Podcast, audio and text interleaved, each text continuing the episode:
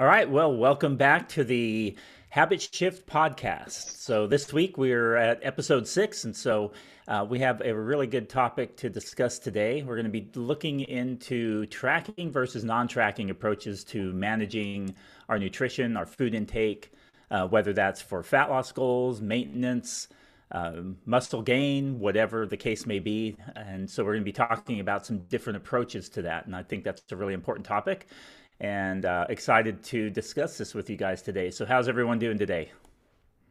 Yeah, good. Thank you. Good. Very good.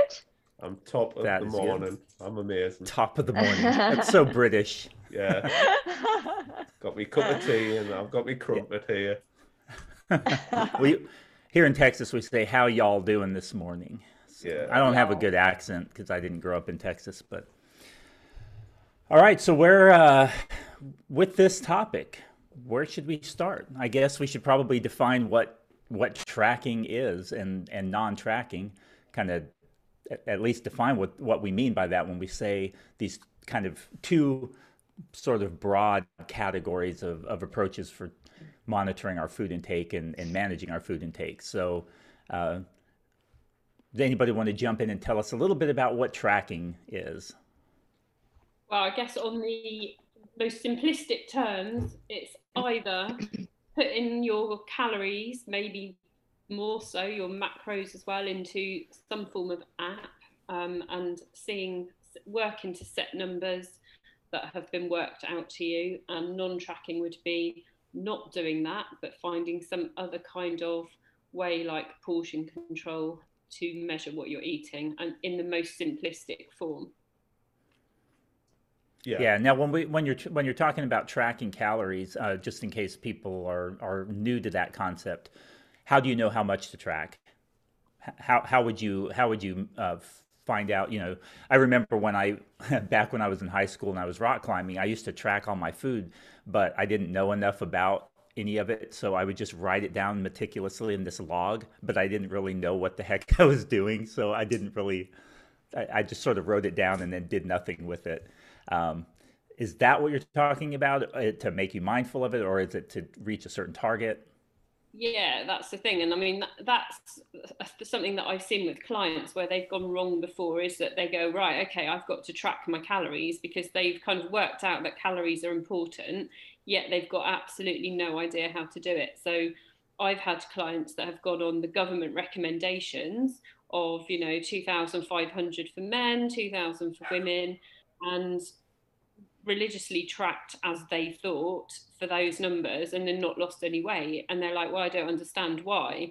Well that's because they're not that average person that should have been on two and a half thousand calories. So you know it's where do you find the numbers? Mm. How do you know that those numbers are accurate? And are they even accurate? Yeah. Yeah i guess well how do you guys calculate those yeah well obviously the the rdas and all of that sort of stuff they are just going to be very general numbers. So what a lot of people will typically do is go and find a online calculator which will take into account their age, generally their sex, their height, their weight, which is going to spew out a number. Um, and there's numerous kind of ones. There's um, Harris Benedict equation is typically the the most common, but there's other ones where you can just literally take your body weight and times it by a certain amount um, in pounds or kilos. And these are just spewing out a ballpark figure. And I think that's another place where people make a big mistake is that these are just based on purely averages. And there's numerous things that are challenging within tracking. So you've got these numbers, but people are notoriously bad at tracking calories in the first place. And it, again, it's going to largely depend on the individual. Like I'm very like IT driven. I like numbers. I think it's like what's known as a blue personality. So like I like that sort of stuff, whereas a lot of people don't. And again, there is that kind of technology um, gap there. People using smartphones, understanding how to like input stuff, knowing how to organize their nutrition, how the feedback off the back of it. So there is a lot of kind of things going into tracking. So for some clients, I'm like, right, we now know these numbers. Like, what are we going to do about these numbers and like how do we break those numbers into as you said macronutrients um, and also how do we manage other things outside of tracking so like dipping into the non-tracking approaches like um, listening to your appetite and honoring signaling from your body and recognizing the difference between physical hunger and emotional hunger which i think sometimes is overridden overridden through um, tracking. And i think there's a time and place for for both. Um, and i think that's something that we can explore as well yeah i think people often go straight to tracking don't they when they haven't really got any of the basics done and i think that can be probably problematic sometimes because they go straight into to numbers without really understanding any of the um, bits that come first. So sometimes just looking at where you're at and making some simple tweaks can actually get you some initial results before you need to even start tracking. Yeah, I yeah, remember. That's a really good point. Yeah, I remember when um, you know I first learned about calories, and I was a bit like Jeff. It was when I was really young, and he didn't even really know what calories really were. They were. it, it was just something to do with food. and um, it wasn't until I, well, I got into working in the gym and like probably Ian, um, we're, we're used to, you know, tracking because we've done it through our bodybuilding um, phases. So we're quite used to it. But it, yeah, in the beginning, it was something that I didn't really understand. And I think for most people, it's the same. They really don't know what calories mean. They know that it's to do with food, but they don't know, um, you know, what they're meant to do with those calories. And that's when you know you get those um, diets where it's all about 1200 calories the 1200 calorie diet and everybody just jumps on the whole bandwagon of it must be 1200 calories that you need to start at um, but it's just that basic understanding of that it's not just 1200 calories for everyone and as ian said it's about um, finding out what your calories are for you. And to do that, you need to find a uh, calorie calculator, and all of the calculators will spew out a different number.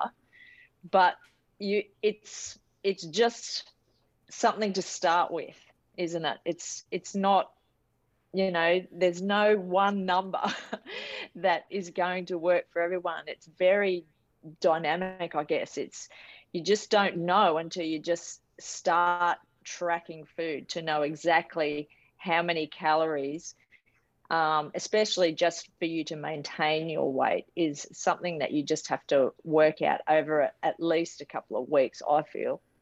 Yeah and people get hung up on that number don't they? So you go mm. onto your I mean, the one thing that with the apps is they tend not to, so if you go onto MyFitnessPal, they will give you some generic number, which I find is hardly ever really appropriate for the person. You've then got the extreme that I mentioned with the government recommendations, which tends to be far too high for most people.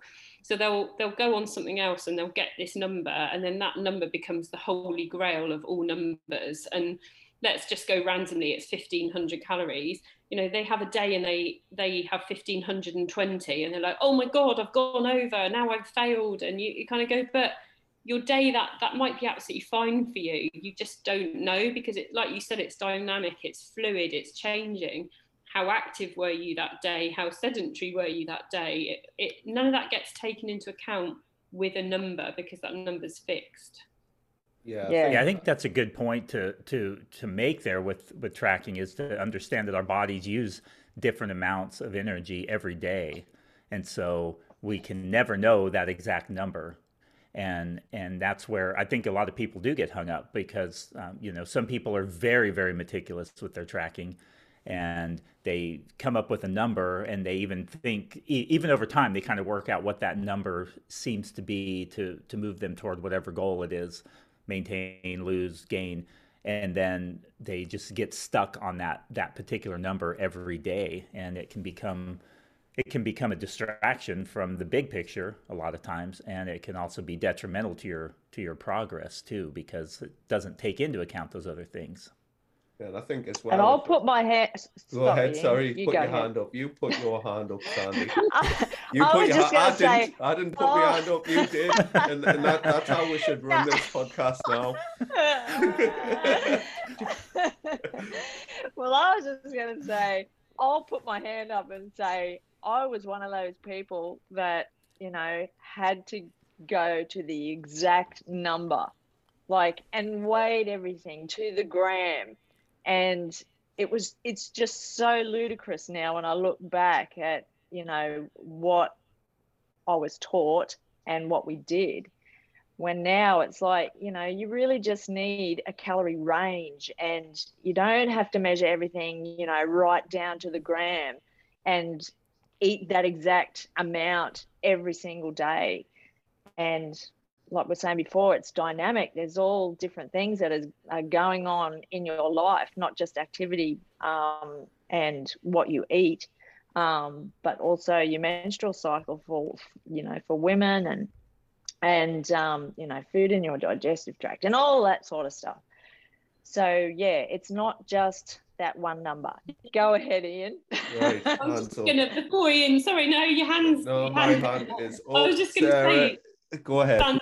Sandy, did you find that quite restrictive? Like, did that kind of feed into a bit of perfectionist behaviour when you were doing that?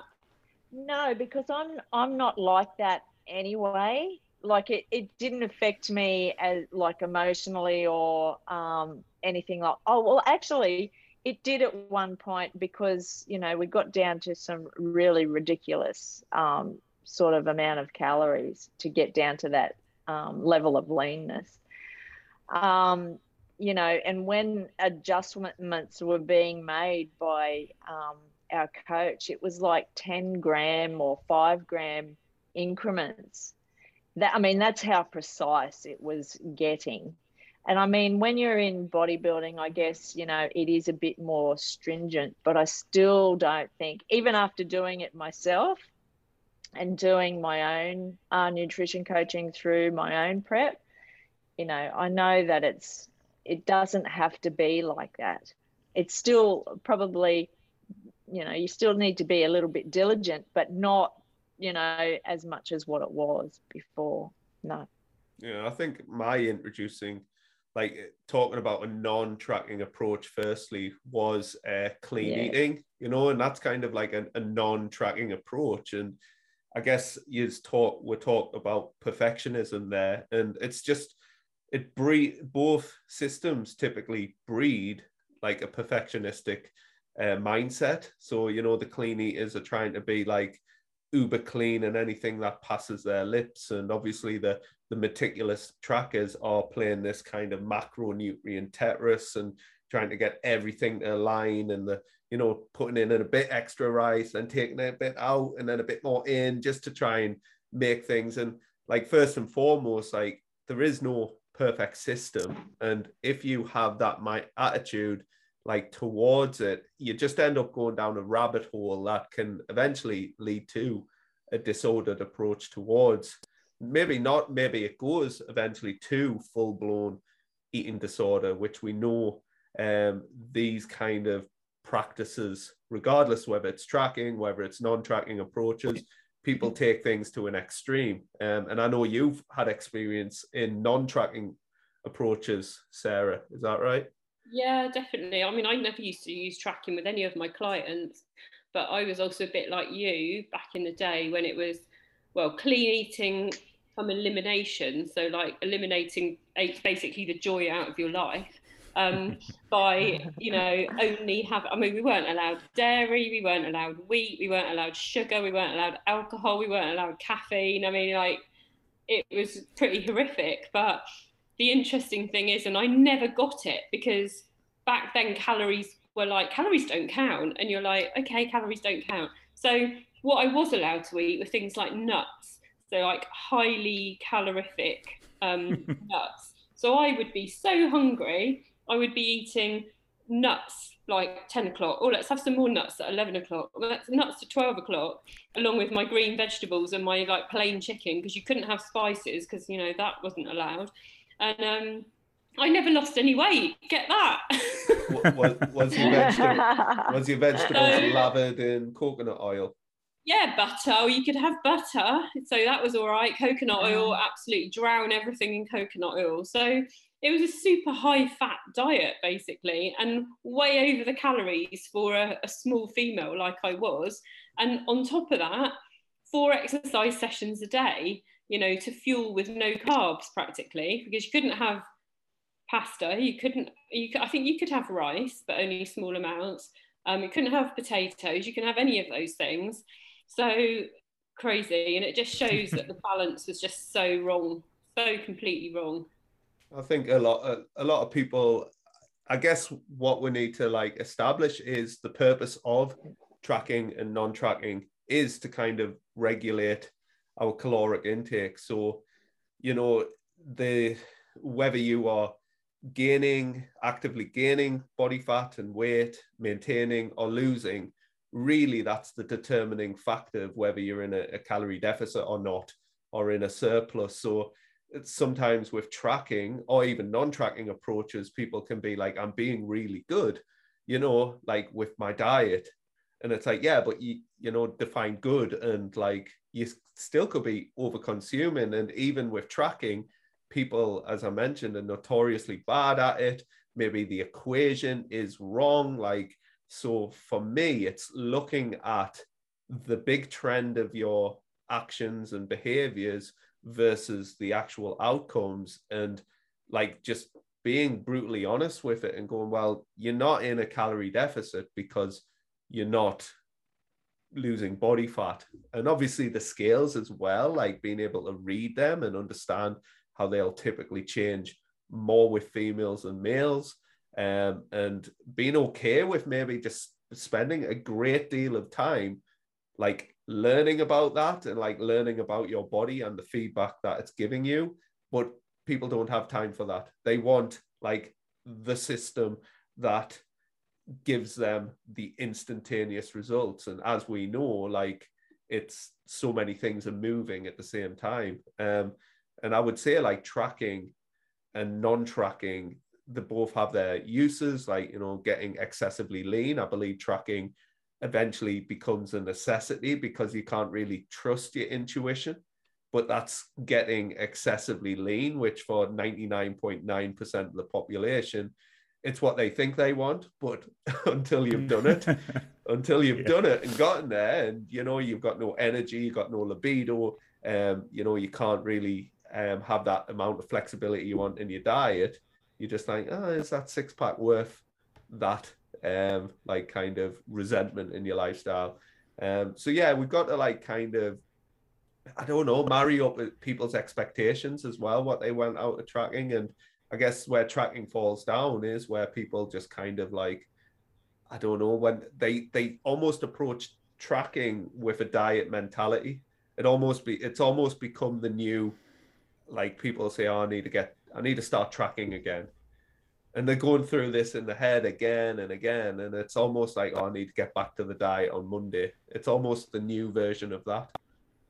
Do we talk about so, like the good parts of tracking what we think is useful and why tracking can be really good because it can be you know we're not slating it at all I, I think probably everybody should track at some point in their life just for an education perspective without it becoming obsessive so should we talk about like mm the good parts of it. Pro, pros, pro, yeah, pros and cons maybe. Mm-hmm. Yeah. Yeah.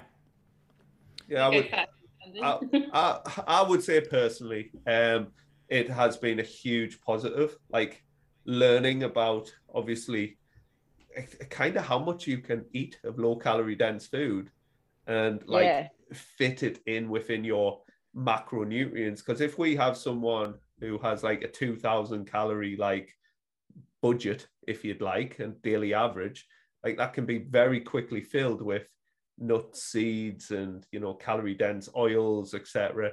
But when we're talking about very low calorie dense vegetables and fruits and all of that sort of stuff, that can be like quite often like an overwhelming amount of food, and people are like, you, you they feel a little bit kind of it's like counterintuitive. They're like, should I be eating this much?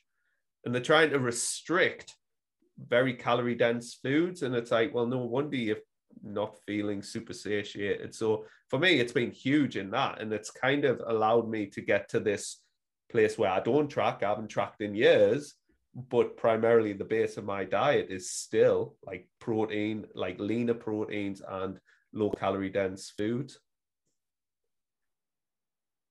Yeah, it can definitely be an educational kind of an experience for uh, for people, just like you were pointing out there, to kind of bring awareness to just the amount of food that you can actually consume um, within a day, and based on you know the types of foods that you choose to eat. And so it can be it can be very educational in that way. And it and it does work as a way of of uh, kind of restraining your eating and keeping it into a particular range. And uh, you know once you find out the the kind of the average amount of energy that you're using each day based on your level of physical activity and stuff if you're fairly consistent from day to day it can be a decent way to to kind of keep you within the lines, and and so that is one of the one of the benefits and one of the reasons why you know when I was tracking it, it was kind of a way of not having to really worry about some of the other things going on. I didn't really have to tune into how my body was feeling too much. I didn't really have to think about you know my attitude toward food and stuff like that. I just kind of said, well, if I haven't hit my number yet, I can keep eating. If I've hit my number, then I'm done for the day. And so you know, it can sort of um, help keep you in track that way. Of course, there's downsides to that too, which we can we'll probably talk about later too. Um, and uh, you know, and that would be that would probably be one of the the pros. And of course, if you're if you have a specific performance related goal or body composition goal, it can really help with that too. You know, if you have a if you're trying to gain muscle and you're trying to stay in a calorie surplus, and you're wanting to fuel your activity, but you're not wanting to put on too much body fat, it can be a, a way to kind of keep a closer keep closer tabs on that. Yeah, um, but again, definitely you know, a, it's definitely a good educational tool. Mm-hmm. Tracking your calories. Um, yeah, and also just not not just that, but also realizing what is in food, what the quality of your food is, what's what's it made of, of you know protein and carbs and fats, what, what the macros are, and um, food quality, are uh, not quality, quantity. You know, sometimes you don't realize, and and most people are like this, is that when they um, they are eating a particular food, they're usually having way way more than what they actually think. And it's not until they actually start tracking it they think, oh God, I am eating a bit too much of that. You know, it's it's not a normal serving size. And then they realize, wow, I, I really am eating too much. So it is a really good educational tool. And I find it helpful. You know, it's not one of the first things I start with, but it's definitely within my program that I teach people how to use it and but there like we say there are pros and cons to it mm-hmm. one of my um, pt clients he's a good example where he lost three stone which was really most of the weight he wanted to lose in his first year with me and that was by probably following more of a portion control um, guidelines um, you know half a plate of veggies getting a good portion of protein um, being mindful of your carbs, you know, and watching the other things, you know, like the alcohol and all that kind of stuff. And, you know, there's definite pros to that. You know, he did well, he achieved what he wanted to achieve. And, and sort of over the next couple of years, um, he maintained that by going up and down, probably half a stone here or there when he had a holiday, you know, when, when things like the alcohol crept in, all those sorts of things.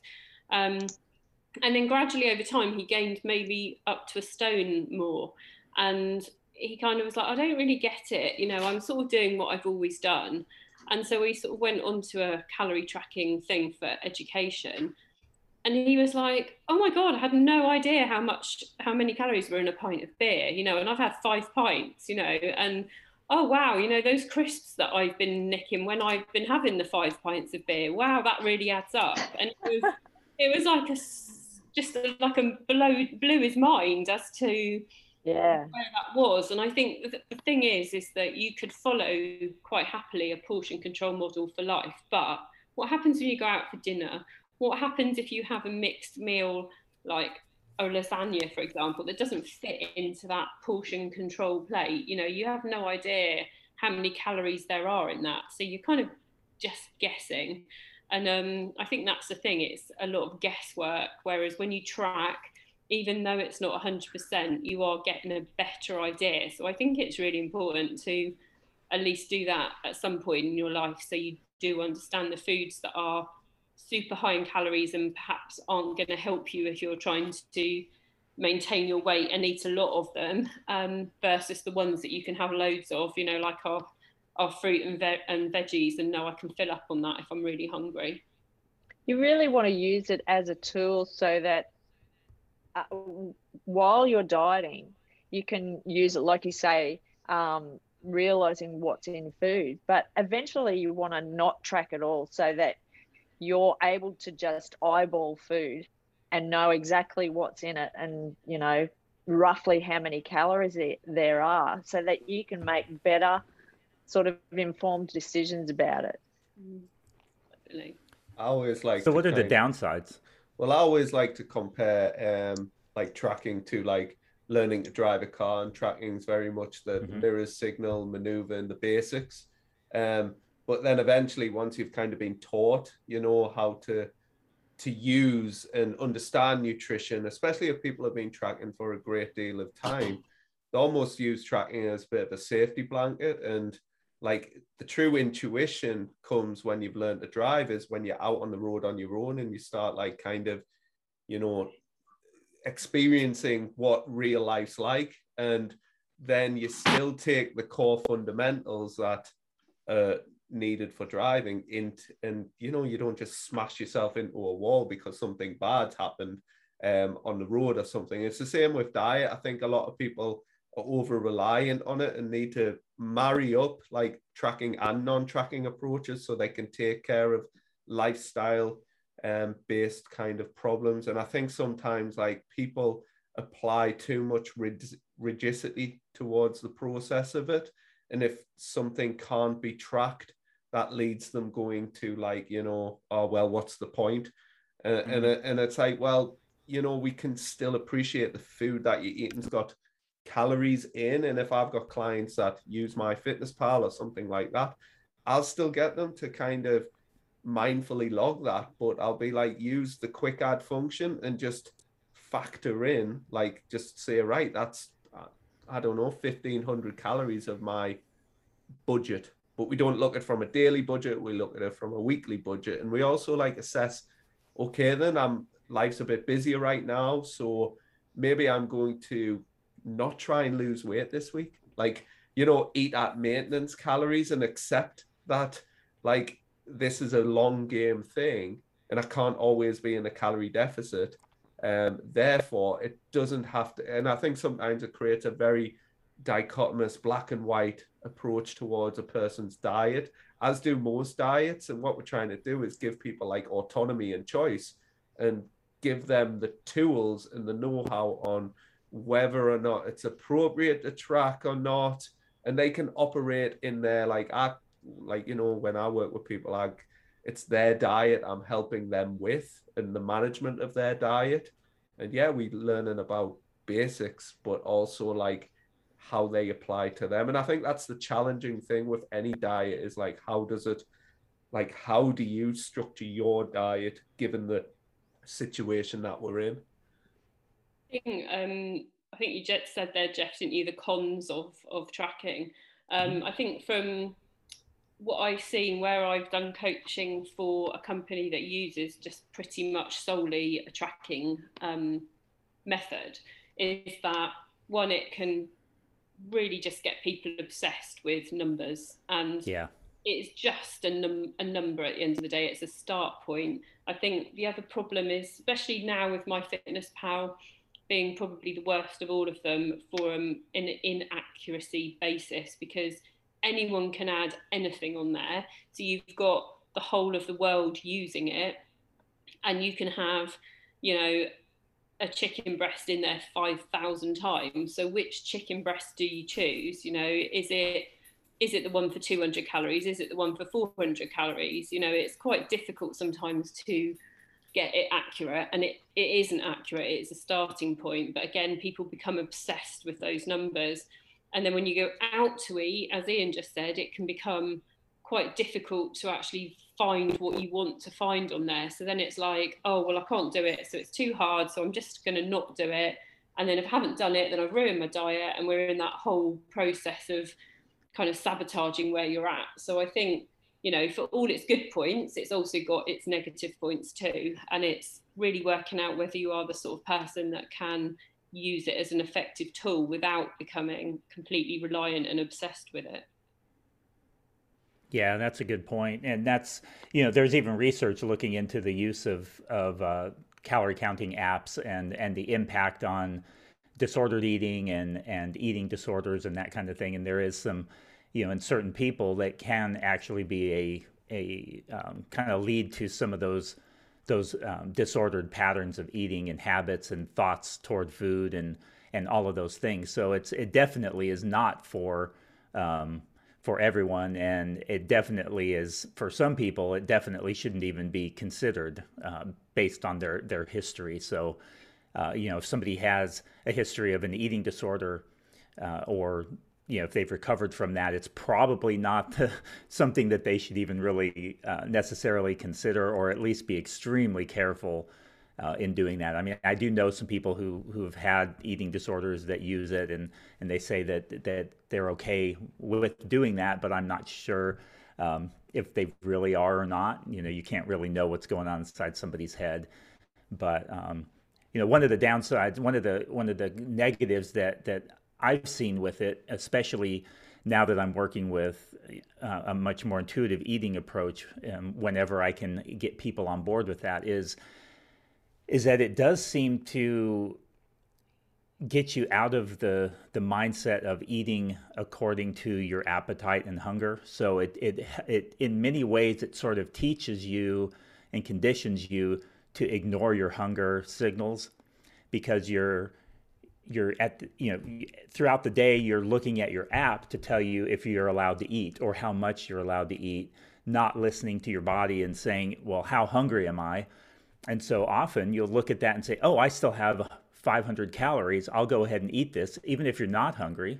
I remember doing that myself at times where I'm thinking, oh man, I'm not hungry, but look, I got 500 calories. I get to eat some more, so I go ahead and eat more. Uh, on the other hand, you might be really hungry because based on whatever you did throughout the day, maybe it was a particularly stressful day where you expended a lot of energy through fidgeting or moving around more or stress because you know additional brain activity uses more energy. Or maybe you were just more active and didn't even realize it but now you're super hungry and you're saying oh well but i've already hit my my target. So i'm going to drink diet soda. I'm going to oh i can nibble on celery or something like that even though your body's telling you it needs more energy and you're you're kind of using the app to suppress that in different ways and so have you guys experienced that too with either yourself or with clients? And would you agree that that's kind of one of the downsides with that? Yeah, for me, numbers again, people just focusing on a number. Mm-hmm. So I'm going to use the same number I used last time 1500 calories. So, you know, like for breakfast, they've had some cereals maybe, um, maybe they're sugar coated cereals. So they've used up 500 calories with a large helping of milk with it. You know, they've had a sandwich for lunch and they're approaching like dinner time with only 300 calories left. So it's like, what can I get for 300 calories? I can't go over. I can't even have 1501 calories. So I'm just going to have 300 calories. And there's no thought about what those numbers are made up of. You know, where's where's your fruit and veggies? Where's your protein? Where's the satiating food? It's not just about the food that we enjoy too. So I think one of the downsides and what I have seen is just people fixated on hitting a number, mm-hmm. but not what that number's comprised of. Yeah, the, the if it fits your macros approach towards yeah. their nutrition. And I think like for me, getting a little bit of familiarity within in the diet super important because like you can I guess get a little bit more of a predictable like energy output. If there is a little bit of predictability and it just makes it like more practical. So i'm not saying you have to eat the same things every day but usually humans tend to do that anyway. So if we know that like we get a certain system within our diet and i think like whilst tracking we've got to start looking at the big picture and it's like listen you don't want to be using MyFitnessPal when you're in your 30s 40s 50s 60s 70s, you know, putting your peas and fish in MyFitnessPal um, when you're old. Uh, but um, but the thing is, like, learning to kind of go right. Hey, I know if I eat at this kind of regular interval with roughly these foods and these portion sizes, I'm mostly good. And then if I'm expending a bit more energy, I can simply add an additional portion of carbohydrates or something to my plate of food. And we know you've got that kind of solid, almost baseline to your diet. And then when we add something, you know, we genuinely know that we are adding stuff. And I think tracking sometimes is just, as I said, like a little bit of a, a means of control. And I think, I think it's, it shows a lack of control if they think they need that level of control over their diet. And as Jeff said, it can like it's not great for people if they've got disordered eating they maybe need to fix their relationships elsewhere um, with themselves with their bodies with their diet and all of that sort of stuff but it also can like drive people to disordered uh, approaches and i think like i guess we can talk a little bit about the non-tracking pros and cons mm-hmm. because like um, i think we'll probably discuss tracking further down the line as it'll enter many discussions, but like from a non-tracking approach, I guess like what would you say that the pros were uh, are of them? Um, well, well, it's easier. yeah. It's it's definitely easier, especially well, like um, eh, like what I do within my program, and I'm I'm sure you guys all do it too. Is um, just with portion sizes you know, using the hand uh, portion sizes as a guide as to what should be basically on your plate. You know, that's that's a simple way of a non-tracking method. Yeah. yeah. The um and well, what's interesting with that too is you know some I, in some ways it's easier to not track, but in other ways it can be more difficult because of our food environment. Uh, because you it's it's very easy to to if if you're just eating when you're when you think you're hungry or eating when there's food available or eating at a certain time um, that can be that can be really difficult um, if you're not doing other things to to sort of help um, make sure that you're eating an appropriate amount for yourself so um, you know even even the portion size thing is sort of something the the government has kind of come up with, or that different bodies have come up with, you know, whether it's you know precision nutrition or whatever, oh a you know have a meat size, you know, a meat portion the size of your hand, and and that kind of thing. All of those kinds of things are are kind of somewhat arbitrary, and so in many ways it can be. Um, it can actually be a bit more challenging to navigate our food environment uh, with a non-tracking approach in other ways. Uh, doesn't mean it's not better to do it to do it that way. And I would argue yeah. in, in, in in many cases, really not tracking is the ideal way to live. I mean, it's a I think it's a much more enjoyable, relaxing way to to to live. But there's often other things that you have to do to in order to get to a place where you you are eating according to your appetite and eating in a, in a way that makes your body feel good and where you're not I guess it's basically the, how you approach things like um, really highly palatable foods, fast food, the sweets, and all of those things that are available.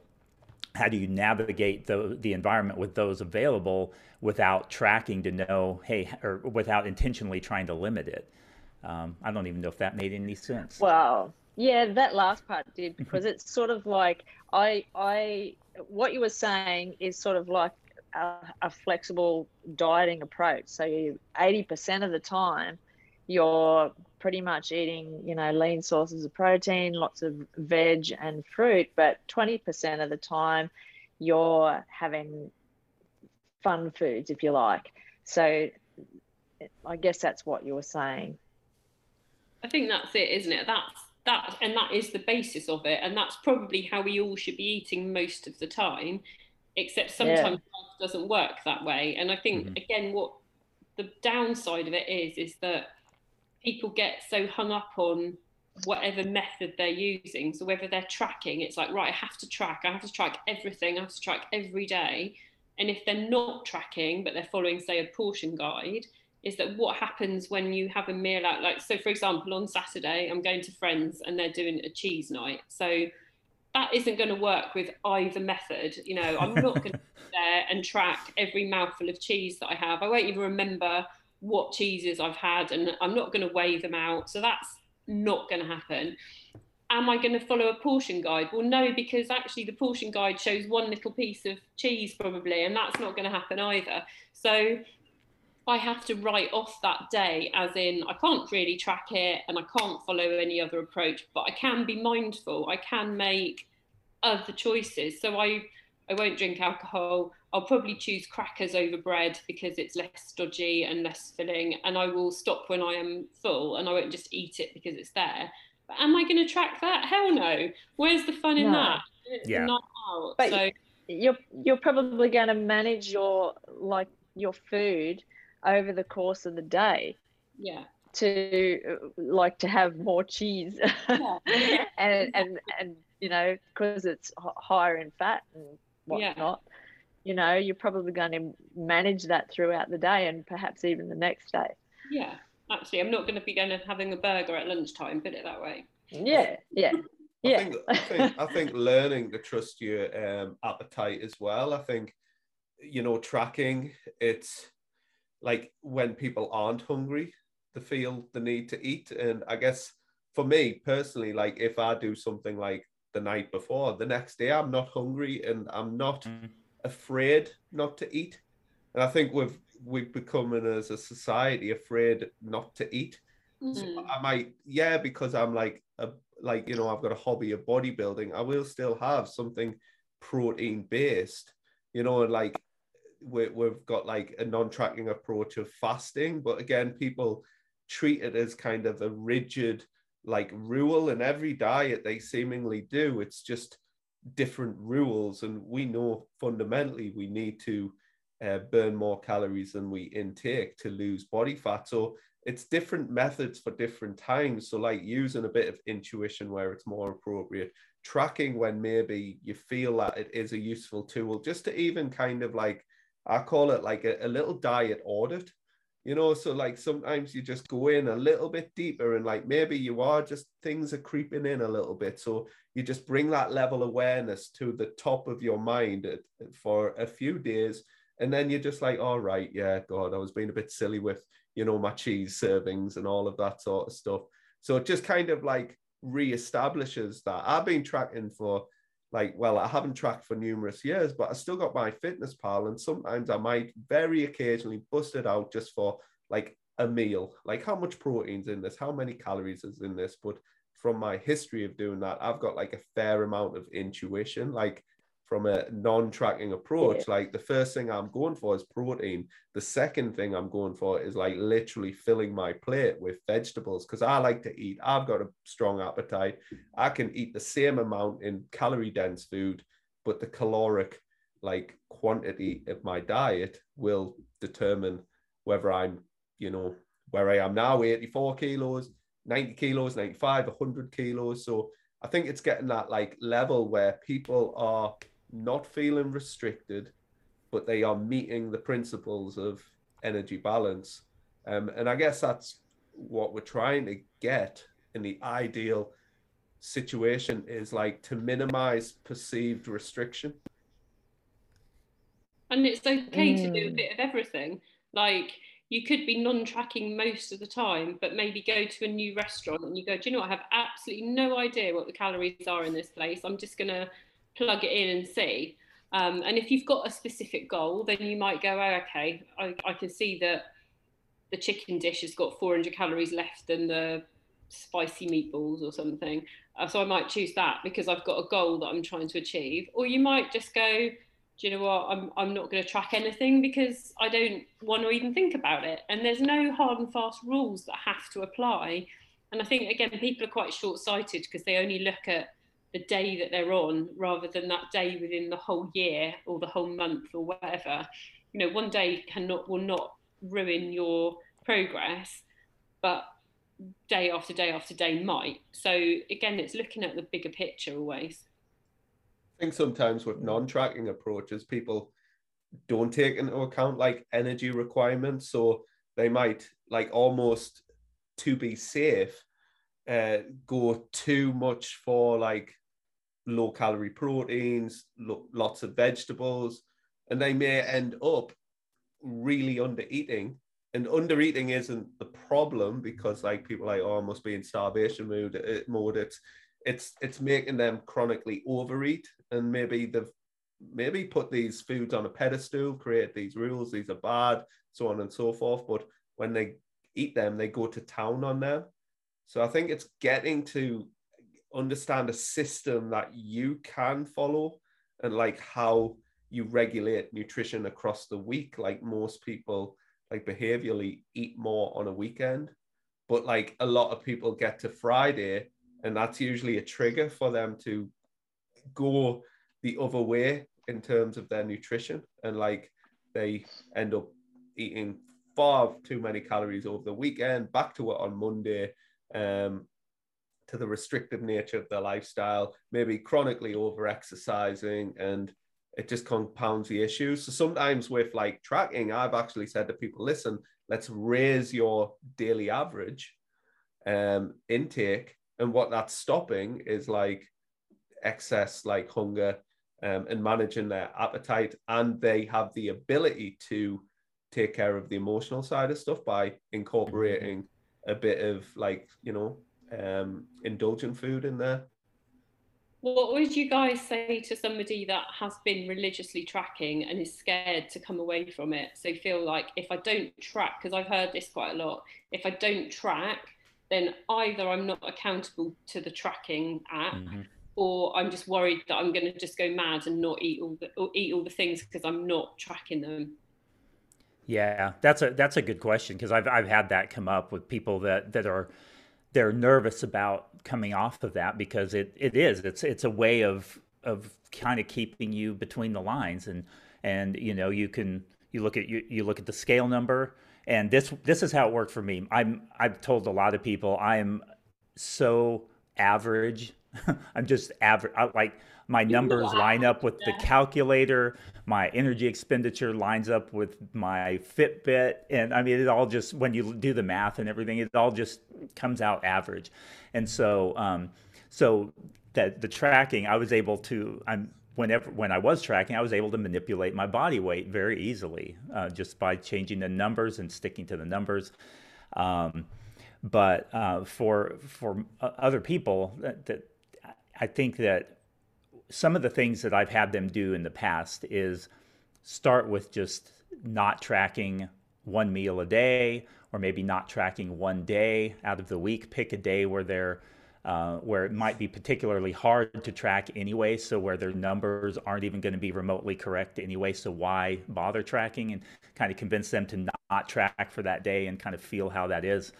Um, generally, though, I'll you know I take a kind of a longer term approach, and the idea with that is is that I'll take them through the different di- different principles of um, starting to look at recognizing hunger signals and fullness signals and help them to see oh you know you can you can actually tell when your when your body's telling you it's hungry. You can learn to distinguish between when you're actually thirsty and when you're hungry you know because one of the common fitness things is hey if you're hungry drink water you're, you're probably just thirsty. And it's like well no if you're actually hungry you get hunger signals. If you're thirsty you get thirst thirst signals and kind of helping people to to make the distinction and understand what the difference is um, in those kinds of things and and finding finding out what is what amount is actually satisfying for you versus what you think you need to be satisfied you know when you really start tuning in and finding out you know what I, i'm perfectly fine if if i'm actually paying attention with two pieces of pizza. And so kind of realize over four pieces of pizza or i thought i needed four pieces or i thought i needed a whole pizza in order to be satisfied with it when you start to find out oh i don't need that. And so when it comes back to tracking then they can say oh well you know what if I'm actually paying attention to what I'm eating and how I'm eating and how it's making me feel, that in itself is is a really good way of making sure that I'm eating the appropriate amount for myself. And so I guess those are a couple of the couple of the approaches that I use getting started anyway. I would always question whether or why somebody's like landscape of their diet just changes so much between tracking and not tracking. It's like mm-hmm. tracking they're good and they are eating uh, like a better diet, but as soon as you remove tracking, it's like you know that they just like they change everything. They're back to you know cereals and all of this sort of stuff. So I'm like, we need to like look at tracking as a means of building that kind of foundation around our nutrition. So when we remove tracking, we just literally mo- remove tracking. We're eating similar meals at similar times. We, you know, you might have a library of meals, so like maybe two or three alternate breakfasts, but like the composition of those meals are somewhat similar. You know, like the good thing if it if if it fits your macros was that hey, and that was the purpose of if it fits your macros, you could swap out broccoli for like peas. But then, then it kind of snowballed into people like, what, what, pop, Wayne Pop Tarts? And you know just, so it was like no like we can have like very much a similar composition of meals. So that's why from a habitual perspective as i said you're starting with protein and you're considering those sorts of things. And as sarah said like there will be numerous kind of times where you are like uh, doing something that isn't quote unquote normal but like it's normal to do that uh, that is part of the big picture of normal. And um, what we want to do is like kind of just revert back to what we normally do. And you shouldn't hate what you normally do. You shouldn't resent your diet. You shouldn't like, you know, you should build your diet based off your personal preferences and experiment with different food sources, different like um, I don't know, seasoning and flavors and all of that sort of stuff. So you are met on a on a kind of I guess a lot of people just assume, oh, you're going to be eating chicken rice and broccoli if you're doing an intuition of intuitive approach. But if you're not, you're going to be eating pop tarts and whey. And it's like, can, can we meet in the middle a bit here, please? I think See? that's probably the best point overall is that tracking is not a diet. And as you've just said, which is probably, I'd say, the most important takeaway for everybody, is that you find your fund- fundamental diet based on principles of healthy eating and you don't change dramatically from that. You just change it according to what you're doing that day and not go right well i'm not tracking so i'm not on a diet anymore because that's never going to get you anywhere. I guess for me like intuition is learned from an individual perspective and it's what we're taught from a very early age and I guess it's challenging to undo a lot of those core beliefs around food and nutrition. So we've got to take each person as it comes, like mm-hmm. as coaches. Um, you know, we're trying to work with them on a behavioral level, on a, an emotional level, and like they have to be almost in their head taking a bit of a leap of faith, stepping away from tracking or like introducing tracking. Because a lot of people are just like, oh, I don't want to track. And it's like, yeah, but would would this short term investment like lead to long term like improvements? Whereas some people, the first thing that they do when they feel they've had a bad like spell is like, oh, I'm, I'm going to start tracking again. And uh, you know, I've I've got clients, and I'm like, do we need to do that? And they'll go back to tracking for a day or two, and then they're very sick of it very quickly because it, it doesn't serve them anymore. Um, mm-hmm. And then we got to look at like mm. the behavioral component. Yeah. I think one thing yeah. um, with coming back a little bit to the the getting away from tracking is we have to understand that some people um, just like with many things, many habits, behaviors, um, different things, emotional eating. A, a, lot of people have have come to use these different um, techniques as ways of coping with different stresses in their life and managing different stresses in their life. And so it may be that somebody's using as a way of of kind of having some kind of goal over a certain area of their life. And we don't necessarily want to immediately say, you know what, you need to just quit tracking altogether.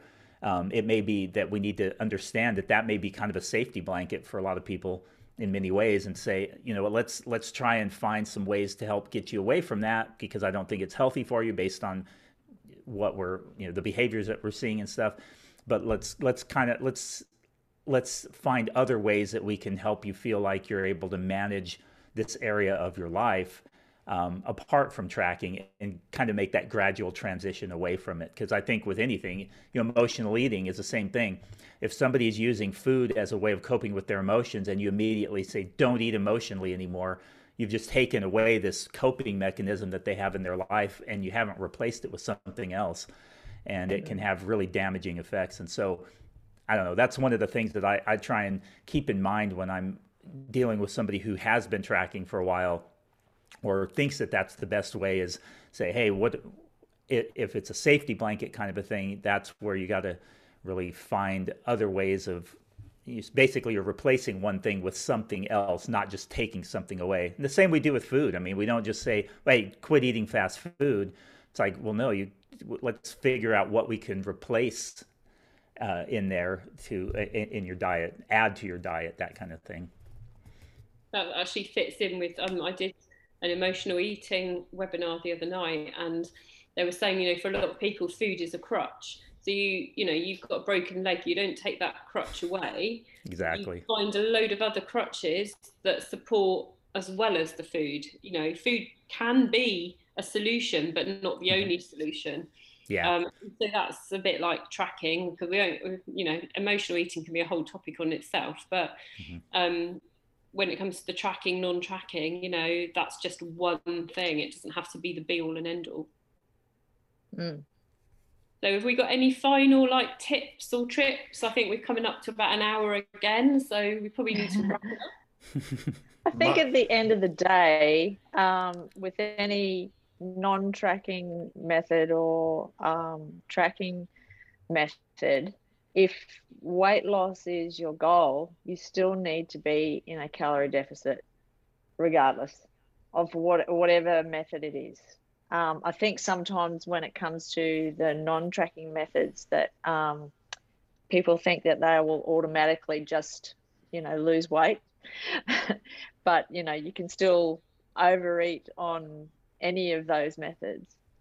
Um, so yeah, at the end of the day, for weight loss, you still got to be in a deficit. Ian?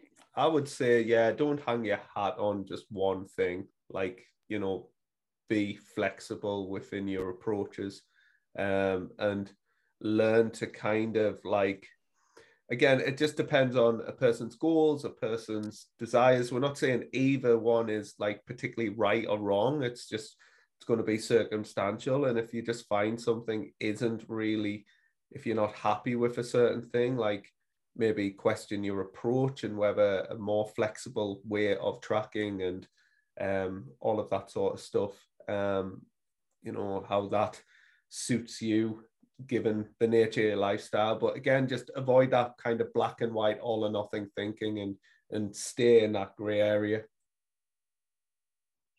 Jeff? Yeah, I'd just say make sure whatever approach you're using um, aligns with your your values and that you and your goals and that it's not making you uh, that it's not adding anxiety or stress because if if it is then it's probably not a good approach for you so if counting calories and tracking is adding a level of stress to you or your family i mean you got to consider other people we we most of us aren't aren't an island to where it doesn't where where the decisions we make don't affect anybody else. And so, um, if it's if it is introducing that stress to your life, then it may not be really the right approach for you. And um, and so you, you definitely would want to find something where you can be as relaxed as possible around food, enjoy food where it's not impacting your social life. And so uh, that that's kind of the, the thoughts that I would have on on tracking versus non-tracking. Cool. And I think I would just say I think I've said this before on other topics, and I'll probably say it again, but don't compare yourself to others because someone mm-hmm. else is tracking doesn't mean it's right for you. Because somebody else is following a portion control plate doesn't mean it's right for you. So work out, I guess, a bit like what Jeff just said, work out what is right for you, fits in with your life, and be flexible. You know, be be okay to say that didn't work and try something else but do what's right for you and, and not somebody else. So I think that probably concludes mm-hmm. our chat today. Um, and we look forward to speaking to you all soon. Yeah, yes. definitely. And make sure that uh, if you haven't yet joined the Habit Shift uh, Facebook group, you can just do a search for that on Facebook and and uh, love to have you join us there. And you can post questions in that group, and and we'll be sure to answer those things. And so it's kind of a little bit of free access to four different coaches, which is kind of a cool thing, I think, anyway. Because I, I think these guys are, are at least halfway decent at what they do, right? Do you agree? We don't, yeah. we don't think you're average at all. well, I'm average with with the way my body responds to calorie intake. Now, just in that area, everything else is another another discussion. And we'd also really love it if you could leave us a review on um, whatever platform you're listening to this on, because that really helps. Obviously, other people get to hear it too. And share yeah, us definitely. around, yeah, yeah. Share us with your friends yeah. and family. But no, um, another good discussion, guys, and I look forward to to next week's. Okay. Bye. Bye. Bye.